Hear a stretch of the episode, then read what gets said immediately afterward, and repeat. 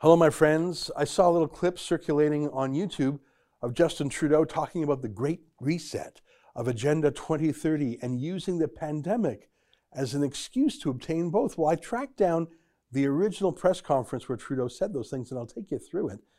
Uh, very interesting stuff, very terrifying stuff.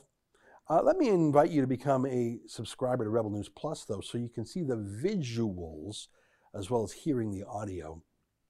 That's what Rebel News Plus is. It's my podcast in video form. Sheila Gunn Reid and David Menzies, they have a weekly video show too. And importantly, you support Rebel News. It's only eight bucks a month, or even less if you buy a year in advance. Go to rebelnews.com, click subscribe, and know that you'll be keeping us strong. All right, here's today's podcast.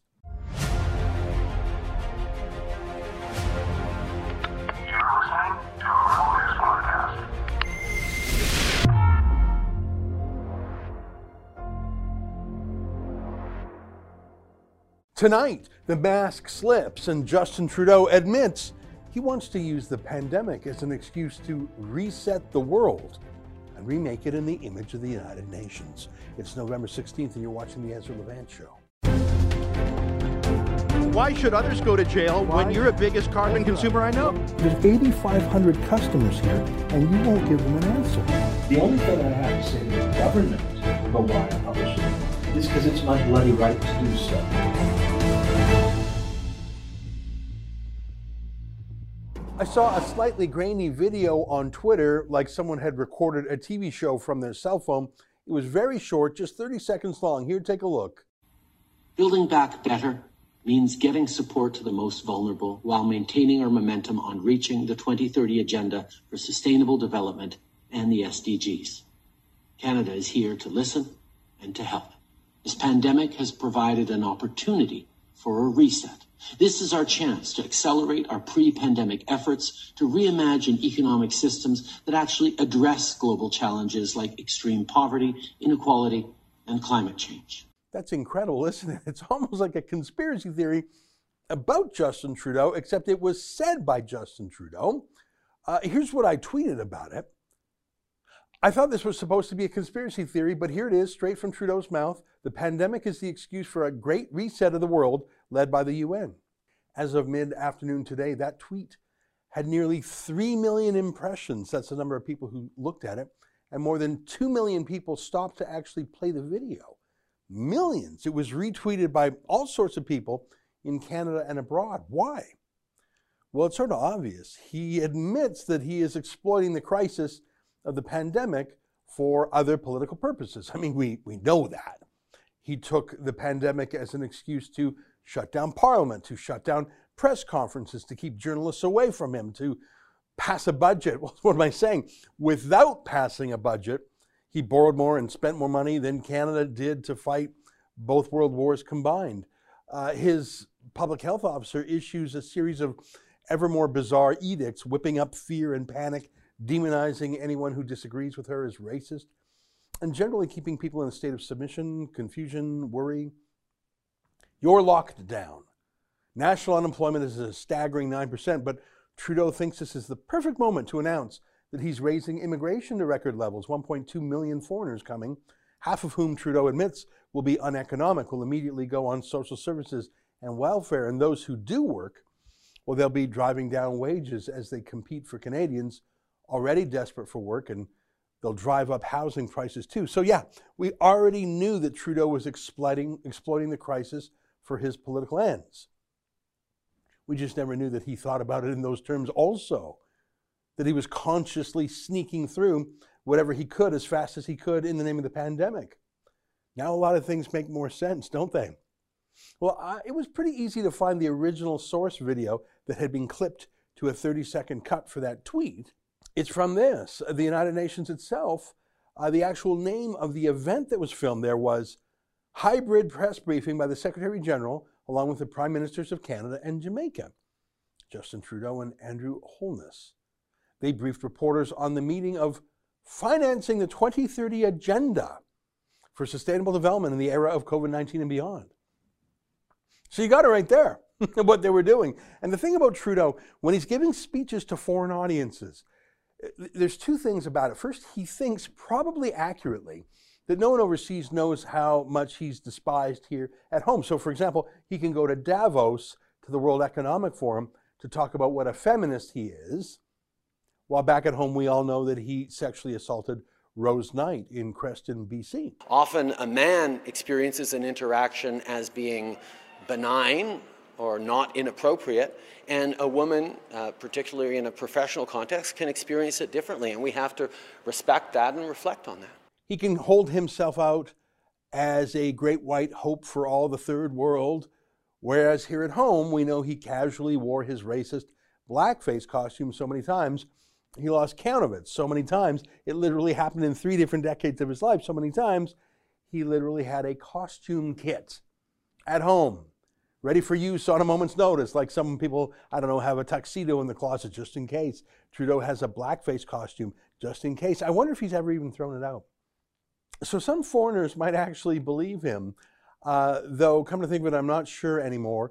Trudeau was so certain that he was going to win the corrupt election to get Canada a temporary seat on the United Nations Security Council, but he just didn't. He was a total flop, despite probably spending about a billion dollars on his vanity campaign when you add in all his foreign aid spending. So maybe they're wise to him overseas after all. Or maybe black leaders in Africa just don't like a racist in blackface, just a hypothesis there. But there is something else whenever Trudeau speaks to the foreign press, whether it's that he's trying to impress them or that he somehow thinks we back home won't hear him. Trudeau gets weirder than normal, more extreme than normal.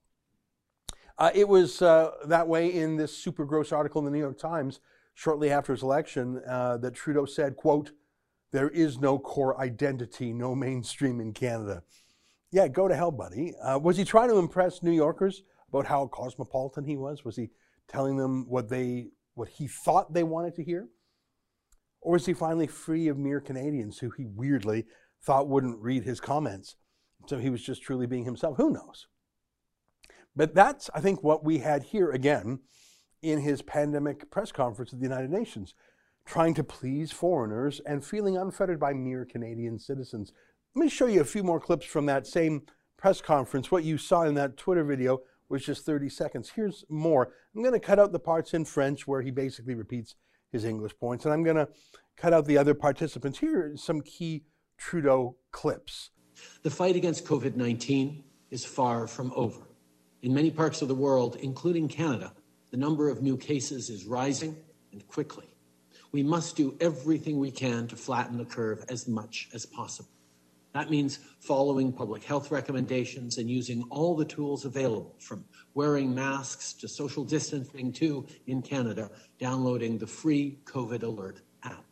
So far, so boring. Of course, he himself doesn't follow those rules. Uh, here he is at a Black Lives Matter protest on Parliament Hill. I mean, look, if there's a woke photo op, he's not going to miss it because of some social distancing rule, is he? I'll skip to his uh, his uh, boring boilerplate, and I'll just go to the new stuff uh, here. Around the world, the pandemic has worsened long-standing challenges of poverty, inequality, and climate change. Last spring, Canada convened a high-level meeting with Prime Minister Holness of Jamaica and the Secretary General to discuss a global response as we build a better, more equitable system. In May, we agreed to look at six urgent areas of action to mobilize financing, and today, with over 60 international partners, we've continued that important work. Hey, did you know that? Did you know that Trudeau, instead of focusing on Canada and the crisis here, and I don't just mean the health crisis, if it even amounted to that, but I mean the economic crisis that he and the rest of the political class caused. Did you know that he was actually instead working with foreign leaders to put together a bailout for foreign countries? What, the, the CBC didn't bring that to your attention? I mean, it's been five years since Trudeau promised clean water on Canadian Indian reserves, but hey, they don't get a vote for the who they don't get a vote to decide who's on the UN Security Council, do they? They don't vote for who gets a Nobel Peace Prize, do they? So instead, Trudeau spent his time and our billions on foreign schemes like that.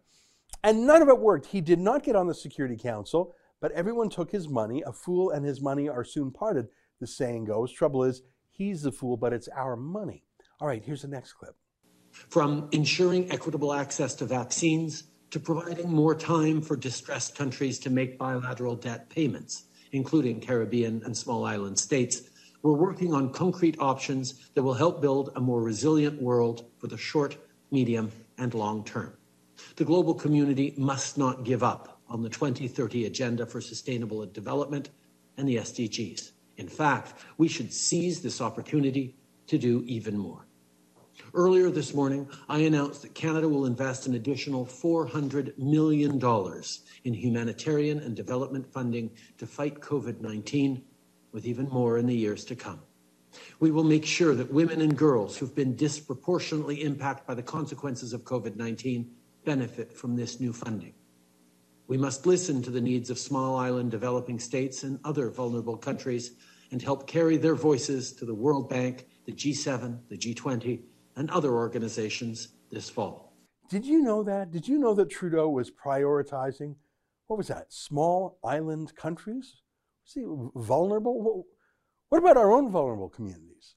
His own province, Quebec, where 61% of all Canadian deaths from the virus have happened, including in his own riding. Why is he taking our money and spending his time worrying about small island countries that are vulnerable? Quebec has had more COVID deaths than all other provinces combined. Even though Quebec only has a quarter of the population. Why? And why hasn't a single reporter even asked him that question? I think we would ask him that question, but Trudeau has the RCMP frog march our reporters away from press conferences, and the rest of the media gets the message pretty quick. Here's some more. Thank you very much. Uh, just briefly to add, I mean, we know that in a time of crisis, it is a natural human inclination to want to hunker down and look inward and protect each other and protect ourselves. Uh, and you think later about your neighbors and other countries around the world. Well, this particular crisis requires us to make sure that we are working together as a global community because no country can eliminate the COVID 19 virus until all countries eliminate the COVID 19 virus. No country can come out and restore economic prosperity unless we also have a global restoration of economic prosperity.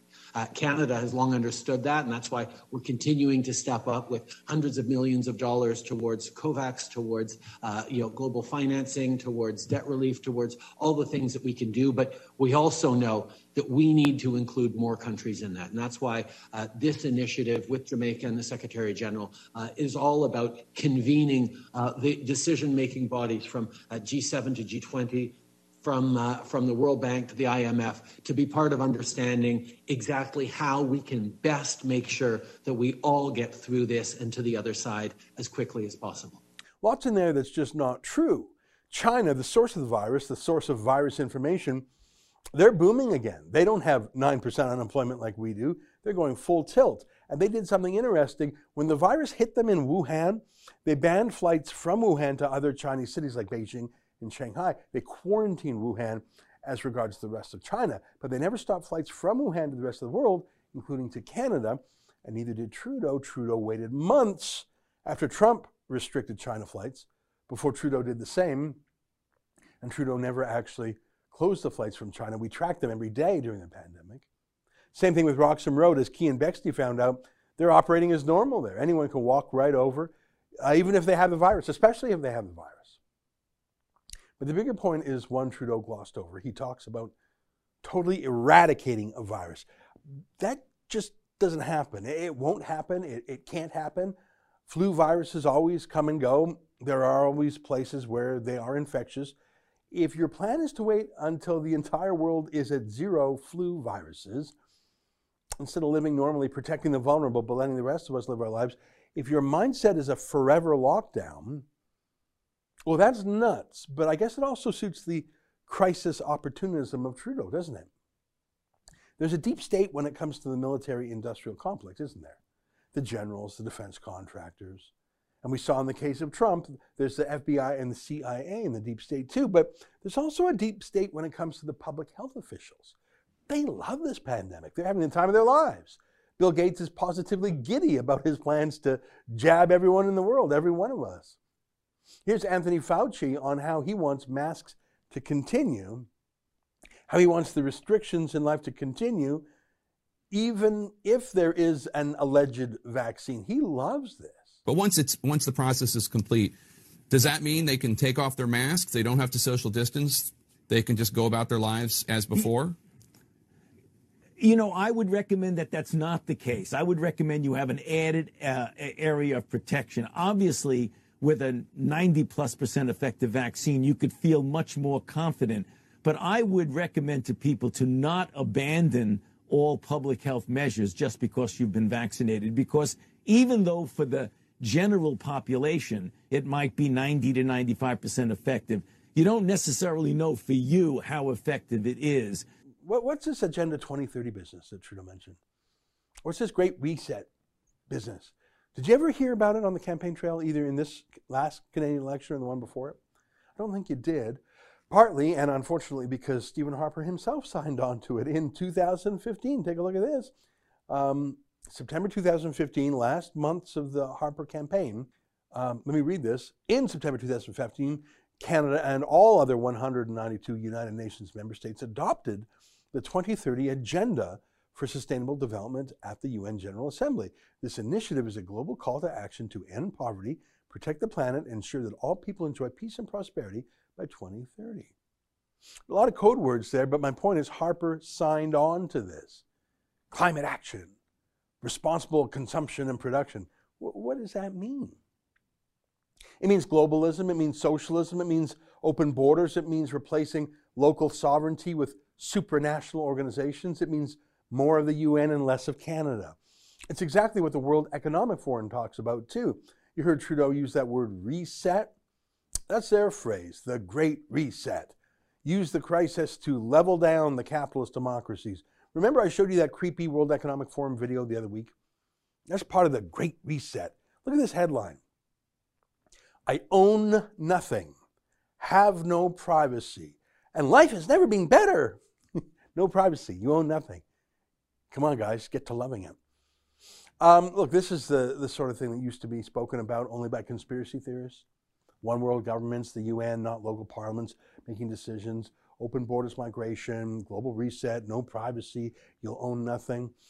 Um, I sort of like the 30 second version that I found on Twitter. It really sums it up well. Here, take a look at it one more time. Building back better means getting support to the most vulnerable while maintaining our momentum on reaching the 2030 Agenda for Sustainable Development and the SDGs. Canada is here to listen and to help. This pandemic has provided an opportunity for a reset this is our chance to accelerate our pre-pandemic efforts to reimagine economic systems that actually address global challenges like extreme poverty, inequality, and climate change. I think that's what Justin Trudeau is really about. Disappointingly, it's what Harper was about too, at least enough to sign on to it uh, back in 2015. I have no reason to think that the new conservative leader, Erin O'Toole, is against it either. I think this is the ruling class versus the people, just like always, just like this whole pandemic is, don't you? Stay with us for more.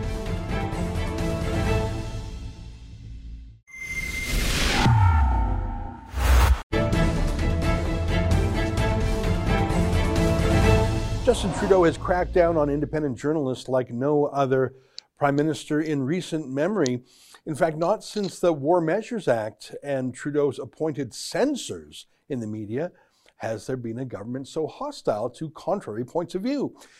We learned that firsthand at last year's Media Freedom Conference in the United Kingdom. I attended along with Sheila Gunn Reid and our friend Andrew Lawton from True North.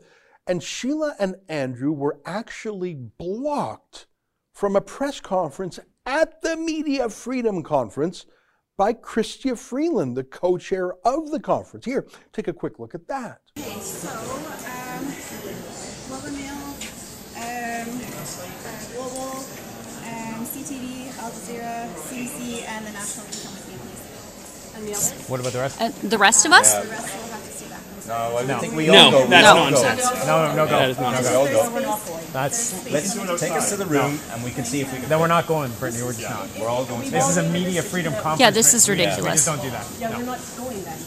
Well, thankfully and perhaps miraculously, the other journalists there were so stunned by this censorship at a media freedom conference that they actually refused to go in without Sheila and Andrew. A rare moment of solidarity, perhaps because the journalists there were not from the Toronto, Ottawa, Montreal Mean Girls media party. Well, it's been a year, actually more, and there is a sequel to that Media Freedom Conference. Instead of being held in London, England, Canada is co sponsoring it with the African country of Botswana. Now, I'm not making fun of Botswana. I happen to know that it is one of the most successful countries in Africa in terms of the rule of law and uh, the Western values like freedom of speech. So, although they're perhaps not up to our Western levels, they are probably the best of the bunch. The question is Is Chrystia Freeland up to Botswanan standards of freedom? Well, this year the conference is not being held in person because of the coronavirus. So instead, journalists around the world are participating via Zoom. Our own Sheila Gunn Reid is. But now we go to our friend Andrew Lawton, who attended with Sheila and I last time in London, England, and he joins us now via Skype. Andrew, great to see you again. How's the conference so far? You're not in sunny Botswana, you're in your own home, but is it worth attending so far?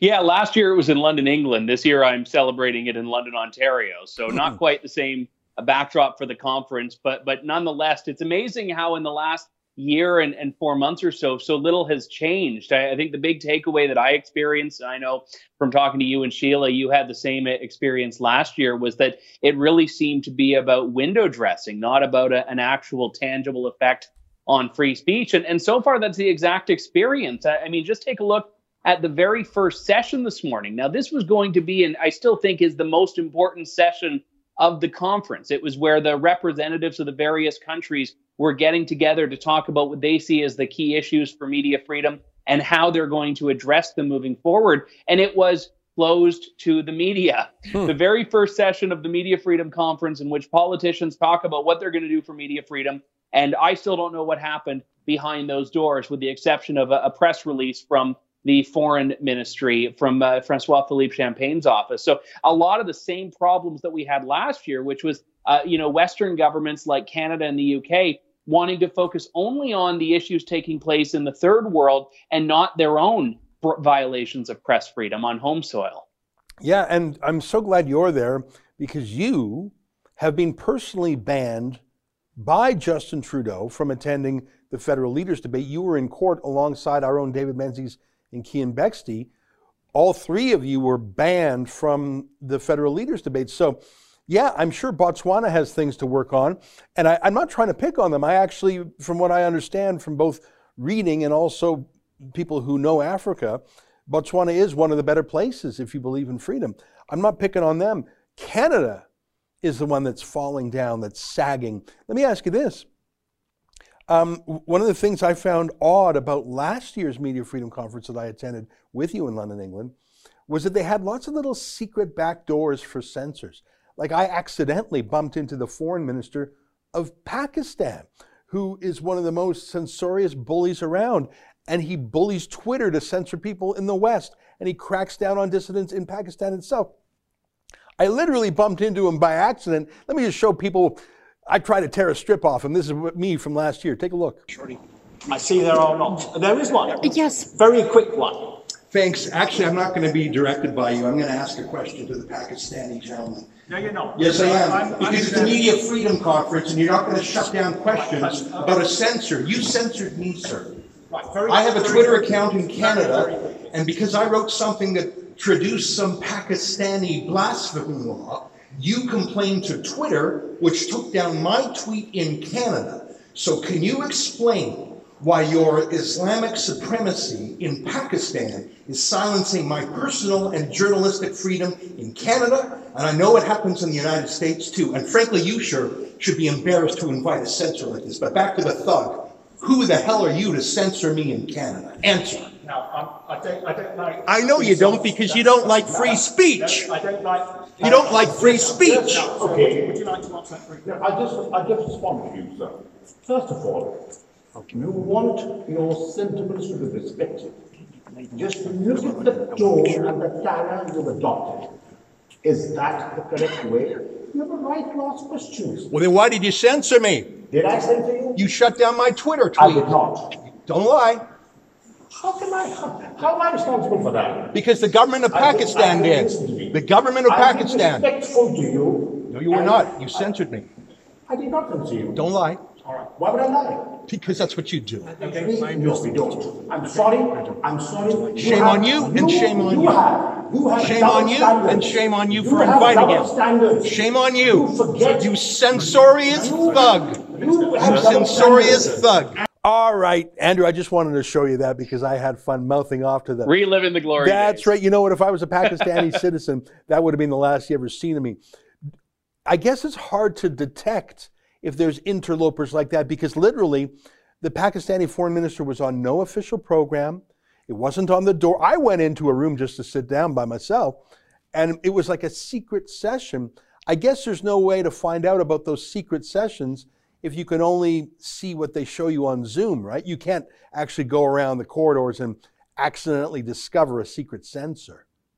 Well, that's I think the most important point of this, and and virtual conferences really have the one thing to them that you uh, don't really get the news value out of, which is the official program. Whenever I've been at an actual event or summit, the real stories are the people you talk to, the things you overhear, the things you see, or as we've learned firsthand from last year, the process of, of being excluded from certain things. That you know, when I got my note from the foreign uh, office last week that I had been accredited you know, it really isn't that big a deal when all the accreditation is is here's a link to log on from your computer. Yeah. Knowing how the government has treated us in independent journalists in general in the last year, and and that's I, I think the big problem here is that Justin Trudeau spoke this morning and he talked about his government's unrelenting commitment to free speech and he talked about how uh, his government's always going to stand up for it no one's there to ask him about the fact that the government is fighting you and uh, i in court ongoing uh, Yeah. against our press freedom. No one's there to talk to ask about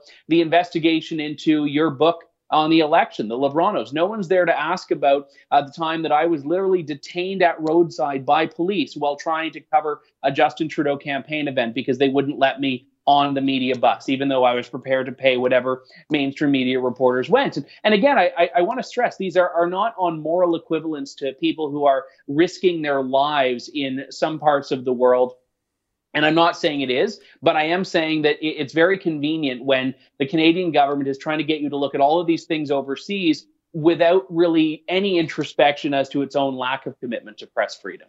Yeah, it's pretty gross that uh, Trudeau tells a crowd in Botswana how much of a hero he is for free speech while he still has you and me in court. They're still trying to kick us out of next uh, election debate. They're still fighting our Mhm. judicial review of that. And of course, they uh, had police escort Keean out of Rideau College. I forgot about the police pulling you over when you were trying to cover the Liberal campaign last time. Uh, it's embarrassing to me that so many Canadian journalists allowed Trudeau to get away with it. Let me ask you more, one more technical question. One of Mhm. the things I found most surprising about last year's Media Freedom Conference was that it was largely outsourced to a media oligarch named Pierre Omidyar, uh, who is sort of the Rupert Murdoch of the left. He loves his media. He has a very strong point of view. And I say the more the merrier. Like, let's have a dozen big media titans, uh, the more choice for readers. But it was so weird that a government to government conference had delegated, had contracted out the list of speakers, the themes to a private player um, who I find that very odd. Is there that same sort of oligarchy? Like, do they have any special favored journalists or favored companies here? Have you detected the Omidyar group or, or his uh, advocacy organization Luminate? Any of that? No, nothing like that. And, and in fact, from a branding perspective, it, it just seems like Canada, Canada, Canada. And there's a part of me that wonders, and I, and I want to make clear that this is a, a speculation in some way on my part, if Canada was really the only one that wanted this. Because last July, it was this bilateral event pushed by the Canadian and UK governments. This year, the UK government is involved in a peripheral sense, but is not co hosting or co sponsoring. The Canadian government brought the Botswanan government on as co host. But the MC of the event was Francois Philippe Champagne. There was big Canada logos. The platform it's on is the Canadian government's platform. The branding on the video stream is Canada. So in a lot of ways, it, it seems like Canada is the one pushing this. And, I, and I'm going to certainly try to figure out what it is that Canada is really getting out of this. But but I almost think this might be again one of these Justin Trudeau pet projects now to try to get some cred on the international uh, playing field. Yeah, it's so weird. I mean, um, how about save that money and actually give us free speech at home instead of, you know, having a foreign, uh, you know, Potemkin village about just how free our media is here. I can only imagine the millions they spent. Um, uh, I, I wonder if there's any themes emerging there. What I what one of the things that I found most disappointing last year is that they hated fake news. And I was thinking one man's fake news is the other man's, you know, scoop or revelation. And the whole point of a diversity of voices is that the reader gets to decide. That's what a campaign is. Both politicians are calling each other liars and fakers. And at the end of the day, it's very democratic because the voter gets to choose. I see it the same way with newspapers. You've got the National Post, you've got the Globe and Mail, you've got the Sun, and the viewer gets to decide who's got it right, or maybe a mix of all. So this focus on fake news seemed to me to have nothing to do with freedom of the press. In fact, sort of the opposite, because if you accept the concept of fake news, it implies that you have to do something about mm-hmm. it. So I think jamming fake news into a media freedom conference is actually uh, a bit of a Trojan horse. Are they still obsessed with that this year, Andrew? Yeah, and in fact, the uh, one event that I peeled away from to come and do this was one of the panels, uh, which was looking at the very question of disinformation. And I, I, will say the UN Special Rapporteur on Freedom of Expression had, I, I, thought, a very good position on this. And what she had said, Irene Khan is her name, is that governments should not be uh, essentially outsourcing or privatizing these disinformation roles to tech companies, which is something that we see happening in Canada potentially on hate speech, where the federal government wants to put regulations in effect that will basically force social media companies to take down so-called hate speech. And, and that actually uh, really clouds your ability as an individual tech platform user to speak freely because now the government is uh, deputizing Facebook or, or, Twitter or Google. And, and I actually thought her position on this was a, a very sound one and conversely, there was a Facebook human rights director, which is in and of itself a, a bit of a, an odd position, a Facebook human rights director on the panel that said, no, no, no, tech companies are entirely able to, to deal with this. But then actually later on in the same panel had kind of changed her mind and said that, you know, governments need to adopt universal international standards on this and adopt this international framework on on regulation. So th- there is really this concern that I think all roads are leading down to governments having to become the arbiters of what can be posted online and what can't be. Yeah, you know the idea of governments hosting a media freedom conference because who do journalists have to be free from? The threat of censorship. I mean, I, I take it that these days some of the threat is from social media companies, but generally, in terms of criminal prosecutions, in terms of being banned like you and I have been, the threat is from governments. Having governments, especially Trudeau, sponsor, convene, organize, and mm-hmm. screen a media co- freedom conference is like inviting your local butcher to run a vegetarian conference. it's just you. It does not work. Well, uh, and let me say to that point, Ezra, that uh, you know the Canada UK uh, committee gave a, an award to the Association of, of Belarus Journalists, and, or the Belarus Association of Journalists, rather, the uh, UK Canada Media Freedom Award. And when the the gentleman accepting on behalf of the organization spoke, he had you know some horrific things that uh, Belarusian journalists have had to deal with trying to report on what's happening in their country. And one of the key takeaways was uh, saying that one of the tools that censoring governments use to uh, deny press freedom is revocation of accreditation, of, of denying one's one's recognition or identity as a journalist. And and again, people in Belarus again have to deal with different stakes than we do in Canada. I get that. But that particular tactic is exactly what's being used by Justin Trudeau's government. And it was therefore fascinating when Francois Philippe Champagne afterwards says it's shocking to hear of such things happening and, and why these Belarusian journalists need to be recognized or rewarded for their bravery. I agree that they do, but I wouldn't be so shocked when that's a tactic that your own government is employing. Yeah. Yeah. Any uh, foreign minister who for years carries over a million dollars in personal mortgages from the government of China's Bank of China is not someone I would look to for advice on freedom. I'm referring, of course, to Francois Philippe Champagne, Canada's foreign minister. Well, listen, Andrew, it's great to catch up with you. I know Sheila's at that conference digitally as well, so we'll let you get back to it. Great to see you again. Um, I thought they would ban you and Sheila, but like you say, it's just a Zoom link. It's not like they're giving you inside access like we had last time. Well, we'll keep fighting for freedom. I know you will too. We're actually still in court together fighting against the debate commission's ban. So this is a battle that we are still fighting, and I know you are too. Congratulations. Yes. And thank you, Andrew. Great to see you again. Likewise. All right, there you have it. Andrew Lawton, one of our favorite guys. He's with TNC.news. That's True North. He's also a member of the Independent Press Gallery, just like we are here over at The Rebel. Stay with us, Moorhead.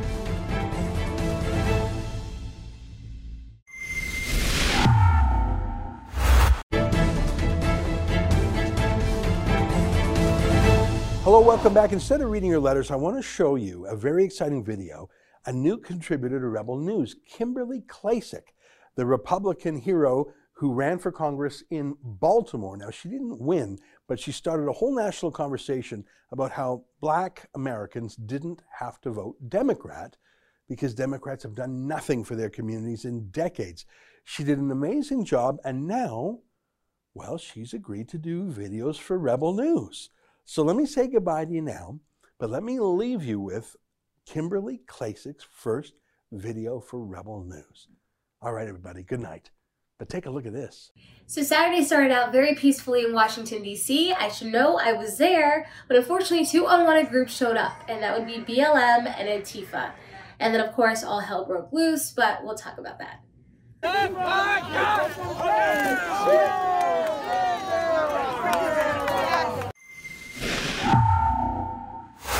Hi, I'm Kim Klacik for Rebel News in Baltimore, Maryland. Saturday was great. I started out at 10 a.m. at the Million MAGA March with a bunch of Trump supporters from all over the country. People came from California, Massachusetts, just to show their support for President Trump. President Trump even drove through with his motorcade. He probably didn't want to because let's face it, that was probably a security nightmare for Secret Service, but he did it anyways. And then at 2 p.m., after I left, of course, Antifa and BLM showed up to rain on everyone's parade. Now, we can all agree on this one thing because it's a fact. This only happens in Democrat controlled cities because these outside instigators, these domestic terrorists, understand that they can only get away with this in Democrat controlled cities. Now, I was surprised to see President Barack Obama in a 60 minute interview actually admit that all of this started before President Trump took office. It started when he was the president. I don't see him as the cause for our divisions and the problems with our government. I think he's an accelerant, but they preceded him and sadly uh, are going to likely uh, outlast him. Now, people say, well, how can you blame President Barack Obama, but you don't really hold President Trump accountable? Because again, it started under his reign. He allowed to get out of control. And the local Democrat leaders would have listened to President Barack Obama had he said, you know what, guys, you gotta put your foot down. But he didn't do that. He didn't condemn the violence. Why? Because in his mind, it's all in the name of racism. Yes, racism. That's what we hear all the time in America. Now, racism does exist, but not to the extent in which Democrats want you to believe. But now there are innocent families and people being caught in the middle of extremist groups basically fighting each other over what? I still don't know. There's never a list of demands. No one ever talks about what it is they need or want. They just want to cause chaos. So, after all the violence that we saw in Washington, D.C., as we saw all the videos come out on Saturday night on Twitter, only 21 arrests were made. 21. We saw way more than 21 people engage in violence. But again, this is what happens in Democrat controlled cities. For Rebel News, I'm Kim Klacik.